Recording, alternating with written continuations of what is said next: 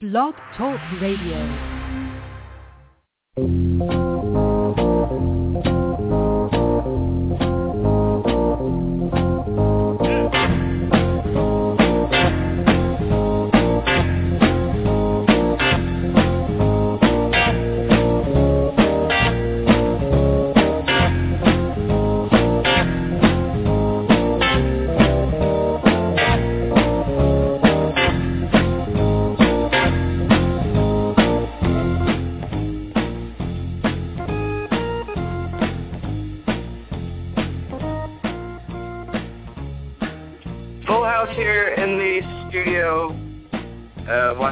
By Radio Saigon. It is Fanatic Radio on blogtalkradio.com, sponsored by American Wear, B Plus 360, Dish Network, and Company. I'm your host, Michael Gardner, with a full house, mentioned. Ben Florence, Graham Burns join me for a very exciting show on hand. College basketball is officially underway. Great game for American University last night. But uh, to start out, how have you guys been? Flo, you got your picture taken for Amword. I hear a rumor that you will be continuing to write for the uh, World's Greatest Magazine. Yeah, no thanks to you for not giving me any warning. Being I a didn't terrible know. editor. We're, we're not. Yeah, we're, we're on the You're street. an rumors. Can't even run a. Can't even run Josh a. Is uh, potentially leaving, taking a semester off. Okay, calm down. But we'll get to that. Why are you making this stuff up? You got stuff. And Graham joins us as well. Back in the studio again. It feels great. Feels right. It does. How was your week? So we uh, getting ready for finals. Oh yeah. They're around the corner. Oh, it's been beautiful. I had uh, just finished a 15-page research paper, and it nearly killed me. So I got it done. Apparently, I have another one due Monday as well. So the the uh, the hits keep on coming. But we have to start with college basketball. Tip-off weekend was last weekend. It continues. Some great games. Michigan State, Kentucky, Kansas, and Duke. Out of all those games, Flo, which of those four teams looked the best? Um, wait, what were the four teams again? The, Champions Classic one in the uh, the United Center. I did. So Michigan, Kentucky, Duke, Kansas. You know, I really like this Duke team, and I think that all uh, that Duke is. You know, so many people say that they're such an awful team to watch, and I'm for. They're just a bunch of unathletic white guys. But no, they've got a uh, a really exciting lineup. I think this year, and they're going to be a really fun team to watch. And you have uh, well, Mike Krzyzewski is just a is just a god. But I think this Duke team, Duke team, I don't know if they're the team to beat in college basketball, but I'm very excited for what they can do, even though they, unfortunately for them, they did lose. But I think this Duke team is going to be fun to watch. You know, they lost by 11, so I just don't know what I'm talking about. Jabari Parker has 27 points, Graham. Uh, good good night for a freshman as Andrew Wiggins' Kansas team looks to be unstoppable. Also, uh, Kentucky with, uh, what's his name, Jerome Randall? Julius Randle. Julius Randall? Who's Jerome Randall? Did he play football? Jerome Randall is the point guard at Cal. No. Yeah. Yeah. Yes. That's definitely true. Okay. Yeah. Wasn't that last? That was definitely last year. I think so Yeah. recently. But out of those teams, I think Michigan State, was always good under Tom Izzo, hmm could we potentially see all those four teams in the Final Four? Well, I think uh, the Champions Classic might have been better than the Final Four will be. Cause, like you, like you get teams like Wichita State that are slipping in there last year, and like they're definitely they definitely don't have the talent level to be there, but they like they go on amazing runs at the NCAA tournament, you know. But definitely the focus was a lot more on the freshmen versus uh, everyone else in those two games. And uh, you look at it, you look at like the headlines for the Kansas Duke game, and it was Jabari Parker beats Andrew Wiggins, but Kansas beats Duke. So it was kind of like, like yeah, they won, but what about their freshmen? What did they do? Because everybody knows that they're going to have room to grow, and by the end of the season, they're going to be they're going to be tons better. So they're all looking at the starting point here, and I think every single one of the freshmen that played in the game on Tuesday night uh, had a legitimate like a legitimate performance. Julius Randle looked like he was angry the entire game. Jabari Parker looked like he was he looked like he was having fun, and then you Andrew Wiggins he looked a little shell shocked in the first half, but he came back in the second. And uh, as you said, Duke they're a completely different team. As Mark Titus said on Grantland.com, Duke no longer has that one white kid that you want to punch in the face. like they had Christian Laettner, they had Jon Scheyer, they had Greg Paulus. See, somebody's been reading Grant. They they have all they always have that one guy, and this year they're just a team that can't play defense. So and there's nothing wrong with it. no, no, they make it they make it exciting. Yeah, I love how you mentioned that this that this Champions Classic is better than the Final Four. I could not agree 110 percent more. You can't do more than 100%. But can you? No. That's how much I agree. It's physically impossible to go over 100. I guess because I don't like it's like because you Flo mentioned to me and calls me out every time. I do not like the Cinderellas. Yeah, you don't. Do not like the You underdogs. hated Florida Gulf Coast. You were so Cannot- angry. Did not could not stand them. team was so good. They were not good. That's the thing. And then when they get to the Final Four, they just get drummed. You know, Wichita. They didn't get to the one final. But no, we're talking about the small teams. You know, Wichita they did put up a good fight against uh, Louisville. Yeah. But you know, then it basically just improved them to play better in the championship game. But it's not. I mean, not a good Final Four. I'd rather see. I'd rather see when all the one seeds are in. No. Like 2008 was the best year in college basketball. This is why we have this NCAA Yeah. tournament instead of the BCS. Yeah. You know, we need the BCS. No, no. We need the best. No. You know, what is interesting, though, about you have these uh, incredible freshmen. It seems that when one has a really good game and everyone's like, oh, this guy's going to be the star, and then you have, like, uh, Andrew Wiggins, if he has a, you know, a, a decent game, everyone's like, oh, he's overrated. It's like, it's been two games. Exactly. Like, it's, You know, guys only freshmen. Guys like 18 years old. Exactly. These kids are, I mean, they're, they are going to be so good. There's so much, because so many people are looking. Sports Illustrated had cover words when Wilt, uh, Manning, then uh, Wiggins. It's like, okay, let's not uh, overblow expectations to compare him to Wilt Chamberlain and Yeah. Brady Manning. Like, okay, calm down. And most of the time, those guys aren't even good in the NBA because they play for such a bad team. They never get the good exposure of playing with a good, solid team. Because they always go to like the Kings or the Bobcats. Yeah, well, John Wall's been exhibit A, I think. Like they all said he would revive the franchise here in Wa- Washington, and him and Bradley Beal have just been a huge disappointment. So With your with your friend, uh, shoot, coach of coach of the, uh, or Randy Wittman. you know, your boy. You know, and I've heard another guy that I mean, we see in professional sports, uh, crappy coaches that just get recycled. and You hire for some reason like the Seattle Mariners just hired Lloyd McClendon. Like Lloyd McClendon's not done anything as a manager. He wasn't very good in Pittsburgh. I mean, he's a solid coach. But then you have Randy Wittman, who I want to pull up his career record. You know, he's mir- miraculously actually John Wall saved his job at the end of last year when they finished almost 500 the last 50 games. But his career record is 100 and include uh before this season. 147 and 291 for a 336 winning percentage. Mm. And his, his career high for winning in a uh, full season is uh, 32 games. And that was in 1999 2000 Cavs. They got 32 and 50, 30 and 52, 12 and 30, 22 and 60, 4 and 15 and fired, um, uh, 18 and 31, and then 29 and 53 last year. That's fantastic. And he coaches the Wizards. Same with college basketball. Teams not at the Champions Classic. Who have you seen? One team I think that has done really well and could do a lot of damage, especially in the Atlantic 10, is uh, VCU. Mm. They beat Yes, a Virginia team that I mean it was like 25th in the nation, but solid VA club. yeah, with uh, Tony Bennett still coaching it, they're team that that hit a last uh, like last second shot, but they look good. They're a team that will get better as the year goes on. They are my dark horse to watch. Big fan of the uh, Shaka Smart wreaking havoc and playing with complete chaos, and I'll get to that. I'll mention them later. But Graham, out of the uh, rest of the top 25, who looks good? We have the new um, Steve Alford UCLA team. Baylor's in the mix. Wisconsin, Florida. Well, The Ohio State who takes on Asia. yeah, that's going to be an interesting matchup for our Eagles here in American. We'll see how that one fares for them. But uh, I don't know. It's uh, Arizona has another good freshman. Michigan returns some. They return some talent with uh with Glenn Robinson the third, and then Mitch McGary, who probably is overrated, but we'll find out how good of a big man he actually is this season. Oklahoma State, Marcus Smart with the extremely interesting decision to come back this year. They could potentially steal the Big 12 from Kansas.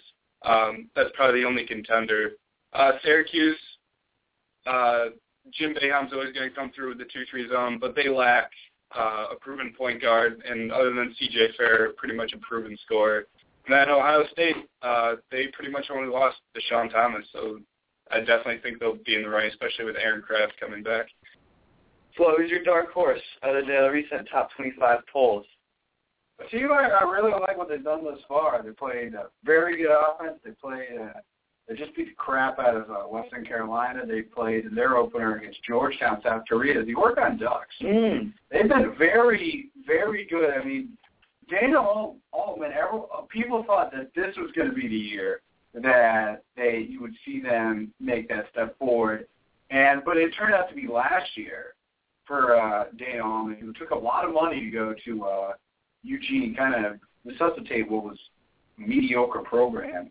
Yeah, he was from Creighton, wasn't he? Yeah, it was the Kyle Korver team. Absolutely, and they've been they had a solid win against Georgetown. Then they smoked Western Carolina, who's not a, not a terrible team. Their offense has been very good. They're averaging 95 points a game. That's fantastic. So I got the great Mike Moser, who transferred from UNLV. Absolutely, and they've got good players. And I really think that this team, they got young as well. This is going to be a fun team to watch in the uh, Pac-12, which is a little wide open. A lot of people like in Arizona, but Oregon's going to be in the mix. UCLA is going to be in the mix. It's going to be a good conference. Should be exciting. But you know what isn't exciting? The amount of fouls, which is big. As Flo uh, came up with the article earlier this week, the Hall Niagara game yep. had a total of 73 fouls in a basketball game. The Eagles game last night against UMBC had 52. So the NCAA did say they were going to crack down on the hand checking. Uh, Has this gone a little too far, though? Um, well, well, here's the problem. I mean, they do say that they're going to call it, they're going to call it every time, basically, and they're going to co- call it tightly, and they are. But the thing is that it's you know a common motion to put your arms up like that. It's just you know a natural reaction, and especially because it's never been called before. I think that is now I don't think it's going to be as big of a deal going into the year as players start to get used more to the rules. Because again, we are like a week into the season, but I think that all of it is uh, something that the uh, that uh, the NCAA really has to keep an eye on because it, it I mean, 75, 73 fouls. That's insane. The record? Um, Yeah, it was a record. yeah, so I think that I, I don't think we're going to see something like that again. I think the fouls are going to be as players get used to it. But I do think in the meantime, it's something that's going to play factor in games. It's going to keep games low score, low scoring. So, so what, what has to give, Graham? Is it that team's better defense, or the rest just need to let the game play? They don't call as many fouls. They're trying since the uh, NCAA had such a low scoring average last year. It was around 68 points. I think they're trying to create more scoring opportunities here through free throws and trying to get guys to back off to allow for more, I guess, open open drives to the basket, more open shots. Um, but I think teams that come out of physical conferences like the Big East, I know they broke up, but uh, The new Big East. yeah, the new Big East. You have teams like Georgetown and Syracuse last year who built their teams around their physical defense, and uh, this change is going to be. I think it's going to be hard for them, but I think as the year progresses, we'll see. Uh, we'll see teams fall less and less, and I think that teams will understand uh, the rules better. And I think by the time we hit the NCAA tournament, it'll be long forgotten, hopefully, because you'd hate to see an NCAA tournament game come down to a bunch of ticky-tack fouls that wouldn't have been called last year and then gets called out this year. So So that's what it comes down to. Uh, it's, one, it's emphasizes better team defense, the fact that you have to you know, move the feet and do what coaches teach and preach and practice. But that's also on the ref side as well. Do they? Because we we were noticing watching the AU game last night, Ben, that like every other possession was a foul Yep. in the back court. Was it either calling too many fouls or not? Only time will tell. But on a lighter note, the American Eagles picked up their first win of the season, Coach Mike Brennan's first win of the season, a very exciting overtime game, 63-61 behind Darius Gardner, Pee-wee, in his first home game, had 22 points, nine rebounds, I believe six steals and four assists.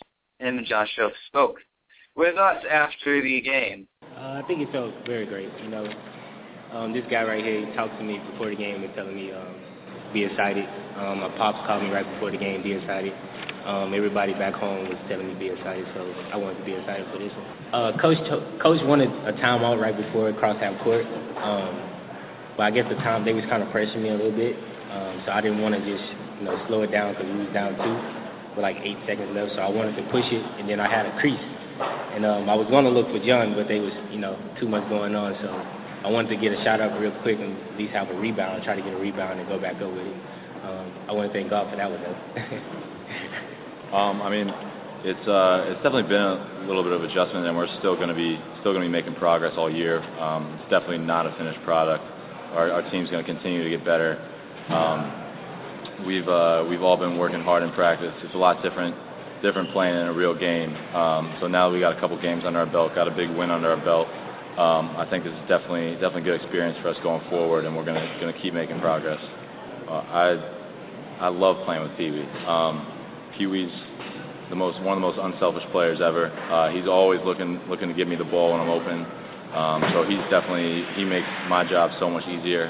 He makes everyone on the team's job so much easier, and he's just a really smart player. Like you never have to tell Pee Wee what to do. He always is in the right spot. He's always doing the right things.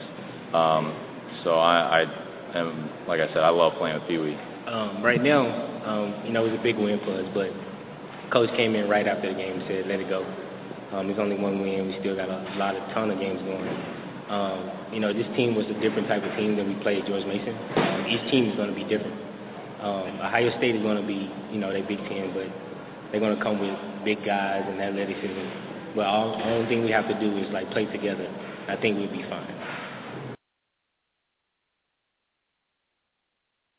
So American, a team that could easily be two and zero, as they pretty much gave away their first game against George Mason. They had mm-hmm. up by, I think, five, four minutes to go. Mason went on a 10-0 run to end the game, and they won by three.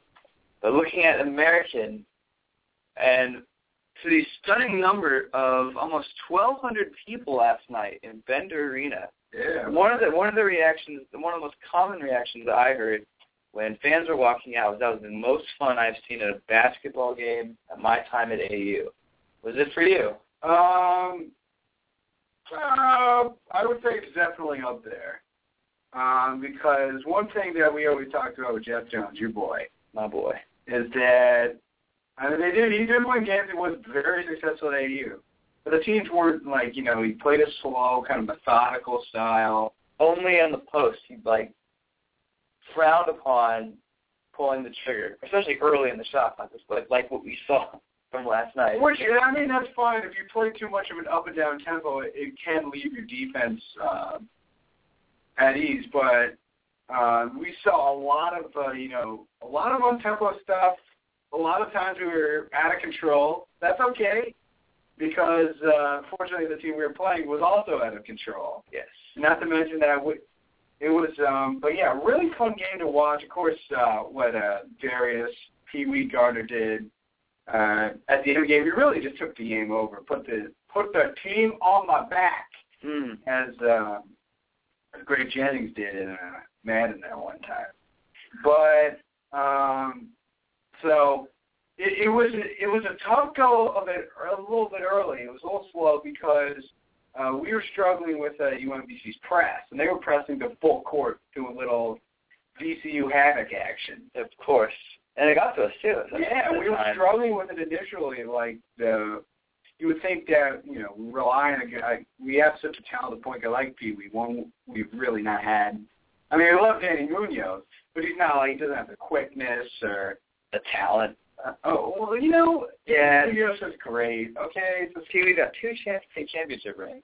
but what the hell does that mean? And all the Yeah, clubs. yeah, but these the big Yeah, look where he went. Look where he went to uh, high school. Look where Munoz is from. Plantation, Florida. Exactly. Florida's a significantly better basketball team than Texas. Not Plantation though. But anyway, continue.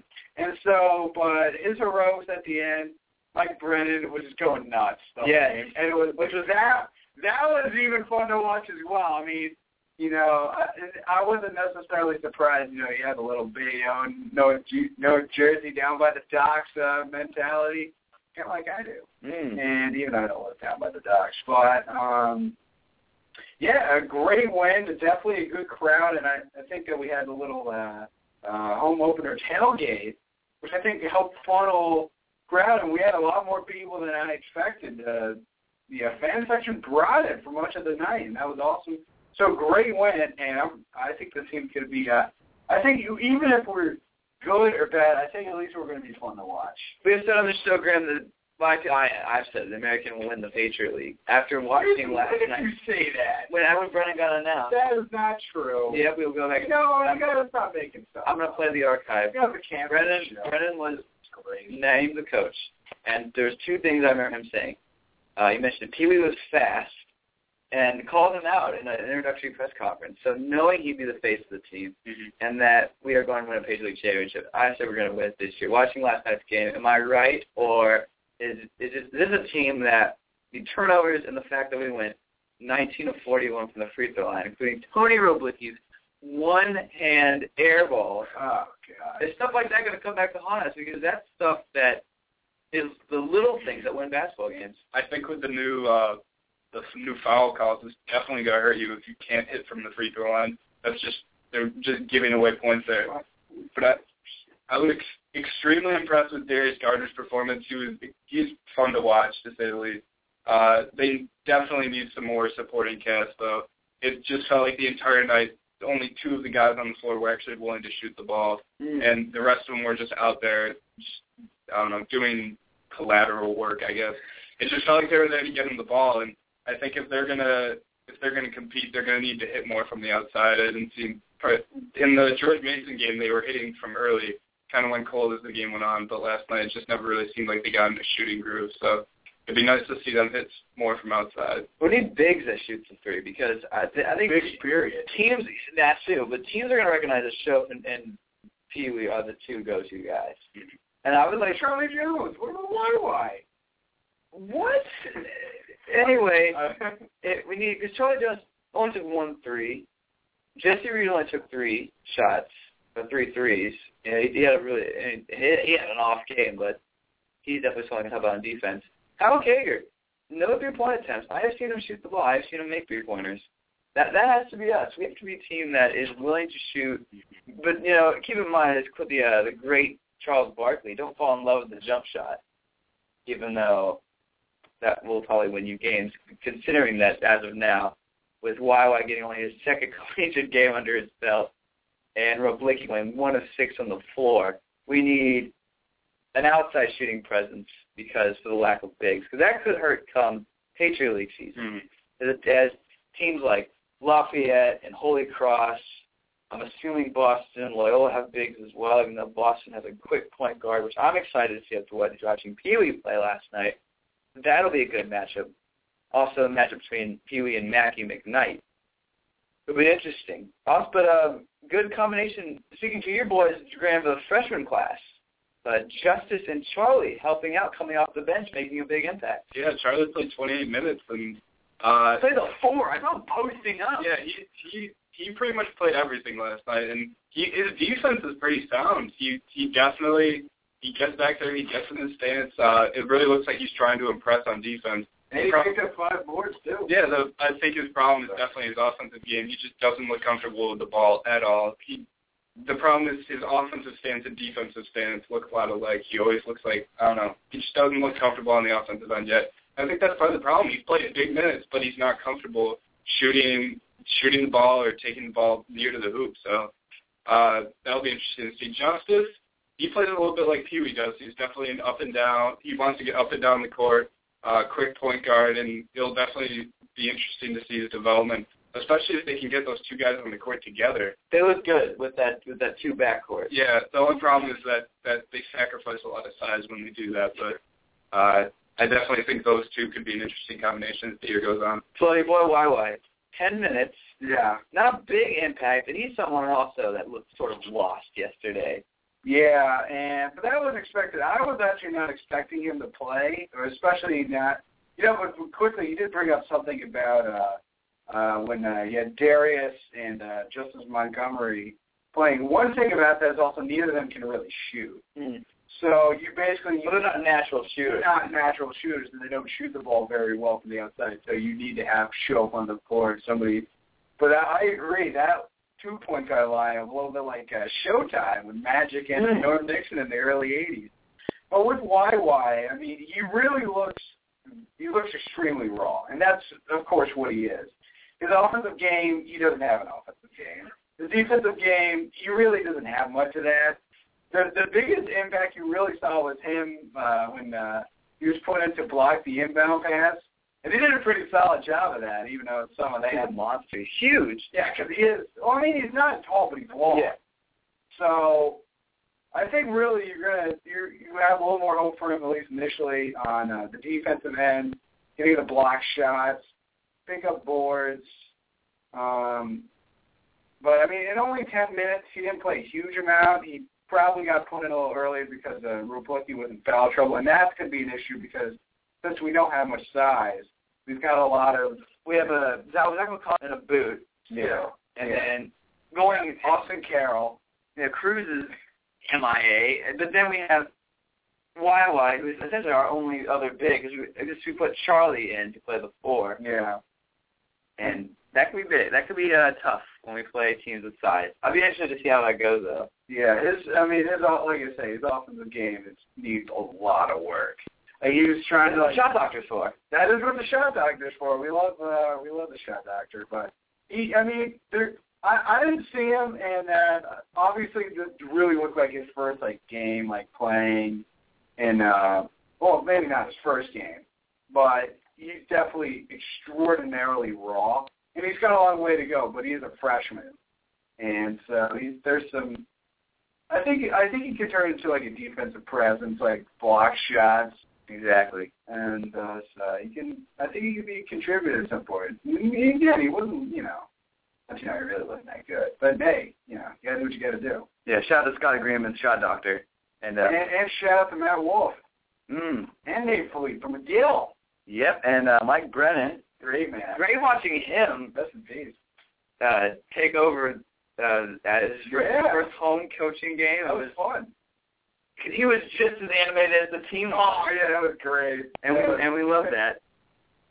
But uh, good, good stuff on the college basketball side of things. We'll come back with college football as we have some Florida State insight. Flo will give his bowl projections on who on the uh, the national scheme, and we'll talk more. Cy Young and MLB awards are announced, and NASCAR ends the season this Sunday. So stay with us here on Blog Talk Radio. You listen to Fanatic Radio. It's Fanatic Radio. What's wrong with that? He fought for his country. The reason you wake up on game day and put on your team's colors. Fanatic Radio on. Blog Talk Radio. Oh, nobody cares about Rutgers. Let's be realistic, okay?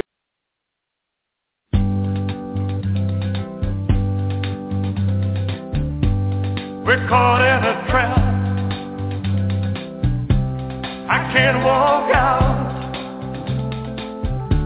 because I love you too much, baby. Why can't you see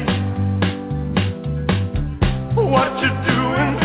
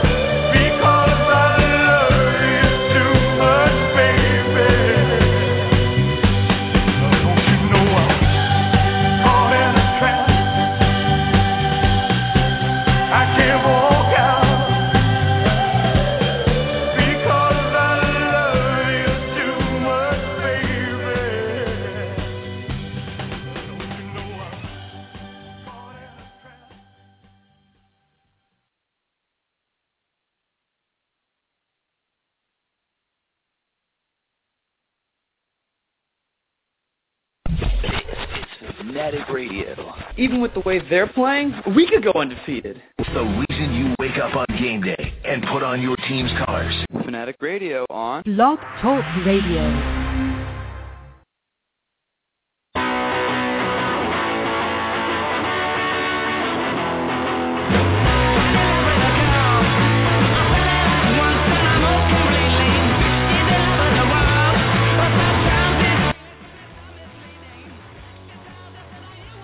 Well, that's Snack Radio on blogtalkradio.com. I'm Garden Ben Florence Grimburn. Made a hasty exit because he has to go talk to a professor because school is comes first on this show. As we are a uh, good day of November because it was awful cold-wise last weekend, but then it's gotten better. Shout out to the White Stripes and uh, Elvis, the King. Probably some uh, great filler music. As we now get to college football part of the show, where the bowls are almost are among us, and I believe it. Yeah, we're like a month away.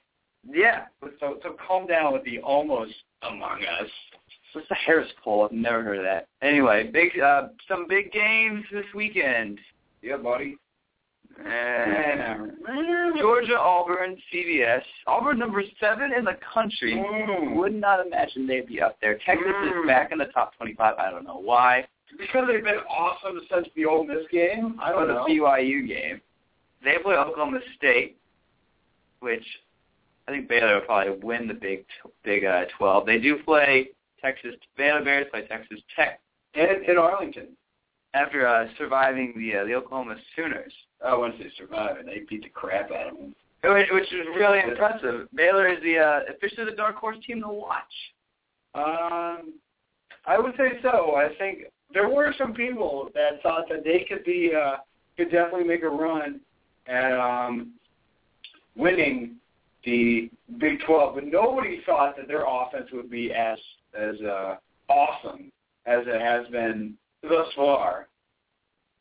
Because uh, Bryce Petty under center, Art Briles heck of a coach, and they're uh, you know they're really they're I don't I think I will say this I think the national championship I think it's already set because I don't I don't think Alabama's going to lose. Um, I think the toughest because who knows who they're going to play in the SEC. It's either probably going to be Mizzou or South Carolina. They're clearly better than both. Yeah. Um, they're going to put. They have the Iron Bowl against Auburn, which that should be a good game though, considering how well Auburn's been playing. Yeah, but I, I don't think Auburn's that good. I really don't. And I think that game's in Tuscaloosa, but I could be wrong. Um, and another team that so Baylor's gonna have to win out. Well, they play Texas and Oklahoma State. Yeah. So and and Texas has been looking great thus far. And oh no, that game is in uh, it's in Auburn. Yeah, the uh, Iron Bowl will be in um, uh, Jordan Hare. So that should be fun to watch. I still think that though, Alabama's going to beat them solidly. But and you know Ohio State, they're number three. I think they they still have to be in the next. Their schedule down the stretch is pretty terrible. Let's see, they got Big Ten is really not that good. I mean, they've beaten ranked teams. I don't think Ohio State's as overrated as people say they are because they've looked very good this year. They just haven't played really anybody that good. But they beat a good Wisconsin team. They rallied to beat Northwestern. Northwestern was good. Uh, Iowa's not bad. They crushed Penn State. Penn State's not bad. And so I don't think this Ohio State team, they went out. The best thing that they can hope for, they're going to need somebody to lose. But if they went out and Baylor wins out, that's going to be tough. And if like Florida State loses, but Ohio State's best chance, I think, to prevent them from being jumped by Baylor, was that they would have they would need Michigan State to win out and to be and they'd be a top ten team when they play in uh, Indianapolis in the Big Big Ten uh, championship game.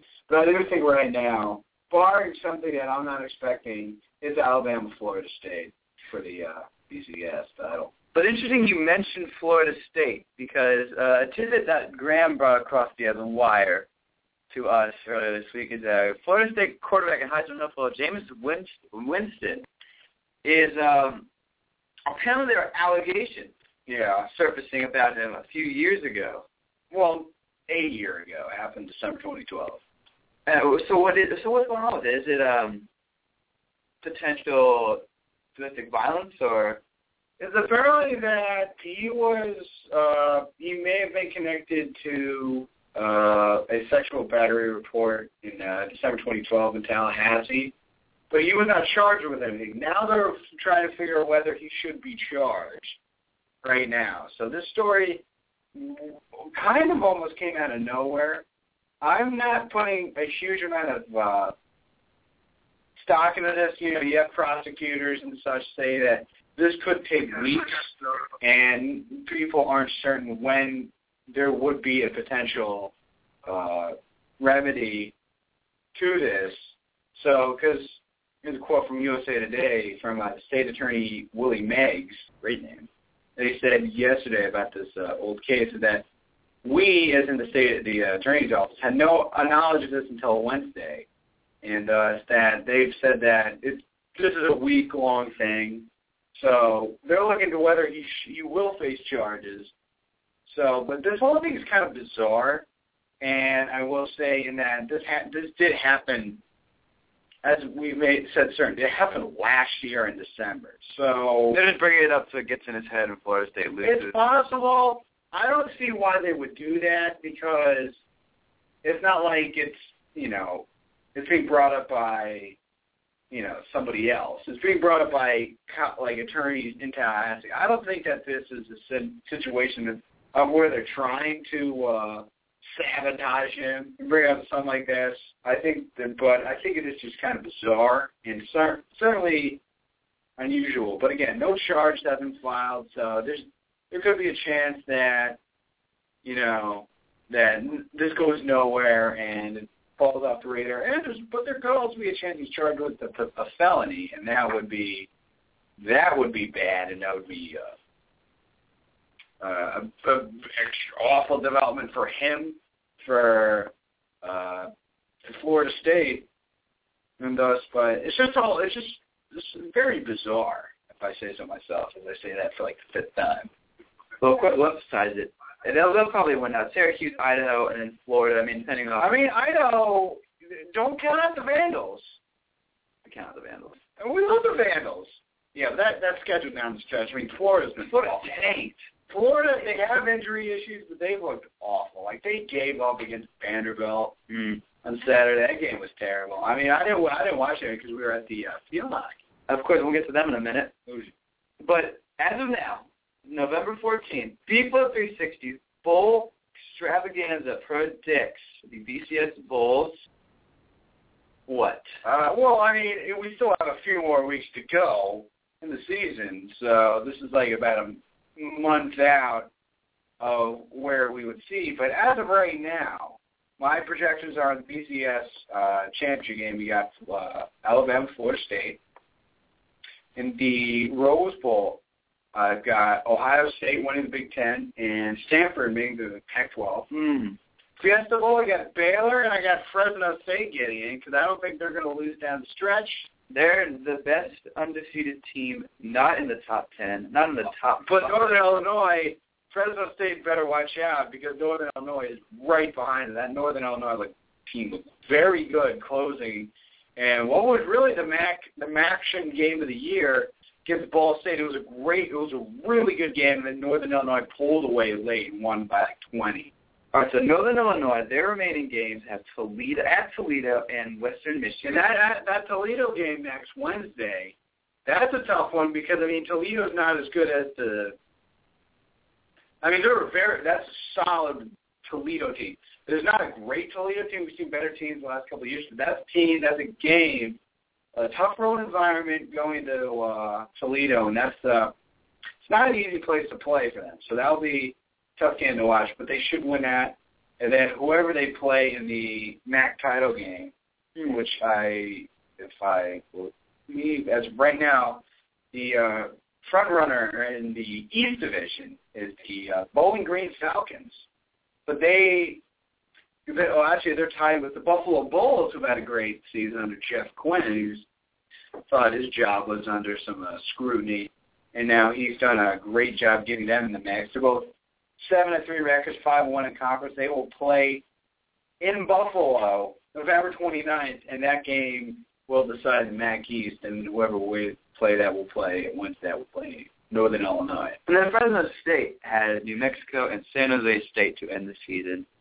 They've had some tough games, two overtime wins, and then they beat Boise State, they beat San Diego State, they beat Hawaii. Yep. They, I think they have a better case of making the BCS, even though Northern Illinois did it last year. Yeah, I mean, uh, the schedule hasn't been great. Uh, Mountain West has been good, not great. The, I mean, Boise State's been okay. They've not been as good as they've been in the past. Uh, you know, Rutgers turned out not to be that good. And their two games down the stretch are New Mexico, and New Mexico sucks. And actually, they've been better than they've been in the years past. I'll give them that. And San Jose State's a solid team, but they're not as good. Fresno State, who were led by uh, David Carr's younger brother, Derek Carr, who was who's been incredible this year. So I think this Fresno State team. I think that in the in the BCS, like I said, I'm projecting right now to play Baylor because Fiesta Bowl has the third at-large pick. It goes uh, orange sugar Fiesta this year for uh, those at-large spots. Sugar Bowl, I got it being Sugar Bowl. I think because with Alabama, they pick an SEC team to replace Alabama. It's going to be tough to see which team they pick. I think they'll pick Texas A&M, but Not your Mizzou. no, I don't think they pick Mizzou because either Mizzou will, maybe if Mizzou loses in the SEC title game, but I don't think that. But Mizzou does have A&M. Uh, Thanksgiving. Yeah, they already have a loss, and then if Texas A&M wins that, and I think Texas A&M will be Mizzou. I think that they would take uh, Texas A&M. Even if it's in Missouri.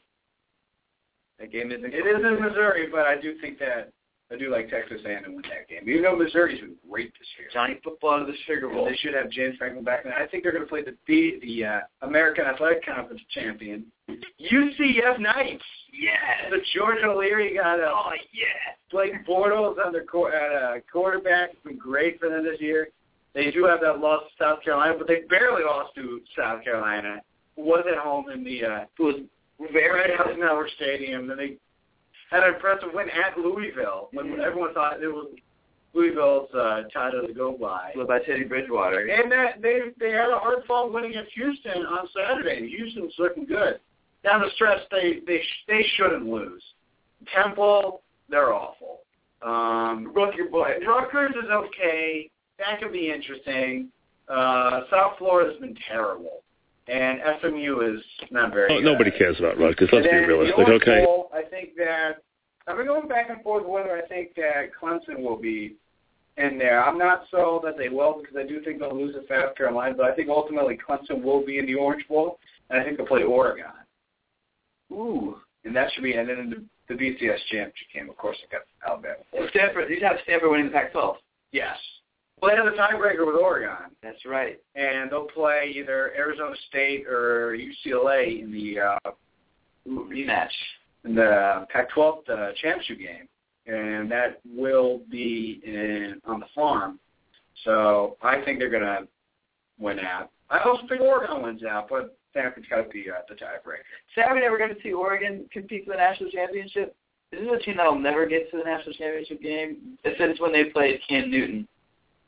I think they will. I think that you know Stanford has proven to be a tough match for them because you know you play a physical, They play that old school. play very old school, hard nosed football, and it works against Oregon. So they've had Oregon's number.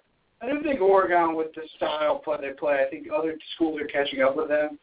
But it'll be interesting to see what Mark Helfrich does going further as it became, becomes more and more his. But I, I, I, I think people that are just ruling him out just hate the style of the system they play. I certainly would not rule them out because I got hit the class in a couple of minutes. Like that. exactly. Of course, on the show on three subjects. Mm-hmm. Quickly, Oh boy. summertime have the game of the year. You have Manning versus the Kansas City Chiefs, who are undefeated, the only undefeated team in the National Football League. And they square off in Mile High, who will win? We we were saying that the Broncos are probably going to drum them, but yeah, we said that a few weeks ago in Kansas City. Chiefs have been looking good. They have been looking solid, and now there's questions about how healthy Peyton Manning's to play because he hasn't practiced a whole lot this week because he got hurt. and They went late against, uh, very late against San Diego. I still think it's Denver's game to lose because even though Kansas City's defense is awesome and they're great at getting out, forcing turnovers and getting after the quarterback, I just think that They haven't faced an offensive attack like this. they certainly have not faced an offensive attack. They've played a lot of crap teams. Or teams with out of control teams. And they're slayers. teams with out of control teams. Exactly. But I think I do think Denver, with how eh, it, they have not played, certainly have not played a passing attack like this. So I do think Denver's going to win. All right. And shout out to the American University field hockey team Hey, we love it. as they take on number one Maryland Mm. this Saturday, 11:30 a.m. at College Park. This is a team that, is, that took back the Patriot League. We played great against Boston, won 3-1 against Quinnipiac in the NCAA playing game. Could they pull off the upset and basically turn this into the game of the century or the game of their lives as they go into Maryland, a team that played very well the first time at Jacobs Field. Mm. And then they did, well, they did give up a solid goal and then a garbage goal towards the end. But this is a team that, when they are determined, they are, you know, locked in and ready to rumble. Could they pull off the upset? I think they could. I, I think it's going to be very tough to do. I mean, that first game when we played them, that was at home, and so I mean, we don't have a huge amount of home, home field advantage because we don't really generally have fans. But I think it, I think they can win, but uh, I would not. Uh, I would not put my money on it. Tragically, I would love to go and watch, go out to College Park, and uh, you know push the action, push the night. But I think that Maryland's going to win. So what are the what are the odds? Do a uh, odds maker, PTI style. Odds that the AU pulls off the upset. Uh, I'd say about twenty five percent. It is about a full quarter because we are in the tournament and prove, and we have been the number two team in the country. Yeah. We can prove we, if we score.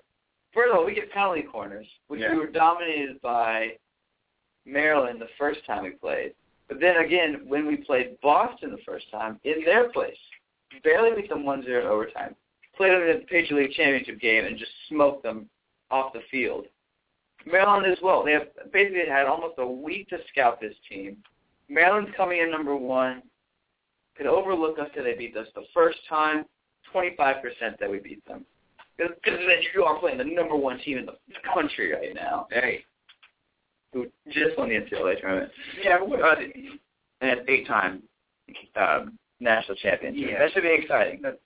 And our final thing. yeah. to qualify the solo board. And uh, here it seems that we have a lot of green flag runs. So if you start down on track position and don't have your car right come race day and don't make the most of Saturday, you're going to have a long race and put a lot of pressure on yourself that you don't want. So the weekend really does start qualifying on Friday. Definitely in the position I want to be in. Uh, defending is uh, you know, the place of control at the points lead, and we can control our own destiny. Yeah, but it does come with a price. There's a lot of pressure on myself and the team to uh, to get things done. So we'll manage that and deal with that as the weekend goes on. We're excited to have this opportunity, and um, again, just we're in the position that we we want to be in. I'm sure any driver would want to be in.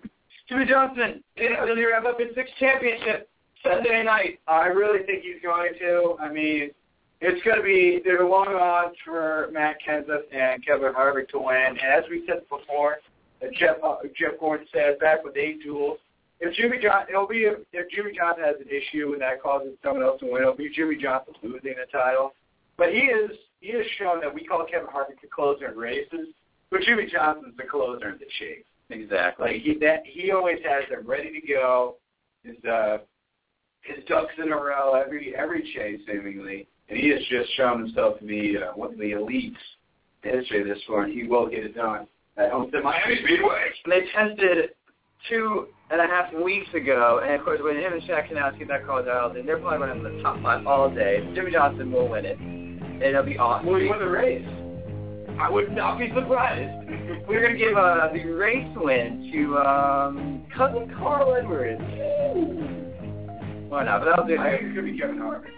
Uh, I can see that. And, and, and his RCR tenure. I'm Yeah. sure I know it. Oh, jeez. Martin Martin in his final race, so I give him a farewell. One of the great NASCAR drivers. Dario Franchitti, three-time IndyCar, Indy 500 champion, uh, hangs up the gloves as well because his, uh, sadly his accident in Houston forced the man to retire. He's almost 40, but Dario Franchitti has made an impact on my life watching him play, watching him race growing up.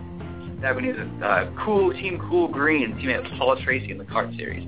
But give those two shout outs of great sto- uh, careers. Kenny Schrader as well. That's our racing bits. And also uh, the USF1 US Grand Prix in Austin. We'll bring you sound bites from that race next week when we return for our Thanksgiving episode. Previews football for for Graham Burns, greatest intern in the world, Notorious Ben Fun People 360.com, American Word Magazine. I'm Michael Gardner saying so long. We'll see you next week here on blogtalkradio.com, then Fanatic Radio by Radio Saigon. So long, everyone.